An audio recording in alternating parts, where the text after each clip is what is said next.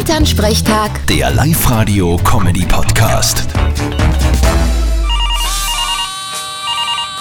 Hallo Mama. Grüß dich, Martin.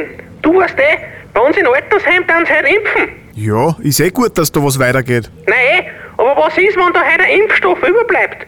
Kriegt den dann bei uns auch der Bürgermeister? Das würde ich ihm nicht raten. Da steht er dann in jeder Zeitung und das macht ihm nicht sympathisch. Ich glaube eh nicht, dass er das macht.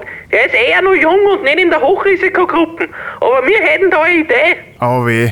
Eure Ideen sind immer so grenzwertig. Na, der Papa und ich haben uns gedacht, wir nehmen uns zwei Sessel und sitzen uns vors Altersheim hin und dann warten wir. Und auf was? Na, dass vielleicht der Impfstoff überbleibt. Und wenn sie dann nicht wissen, was damit machen sollen, dann sagen wir, wir waren da, wegen uns müsst ihr es nicht wegschmeißen. Ihr wollt euch quasi eine Impfung der Schnurren. Na, so kannst du das nicht sagen. Wir wollen nur dafür sorgen, dass nichts weggeschmissen wird.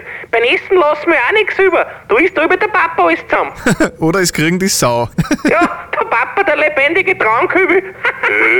Aber glaub mir, es macht euch sympathischer, wenn ihr euch nicht vors Altersheim sitzt. Glaubst? Ganz sicher. Vierte Mama. Na gut, vierte Martin. Elternsprechtag. Der Live-Radio-Comedy-Podcast.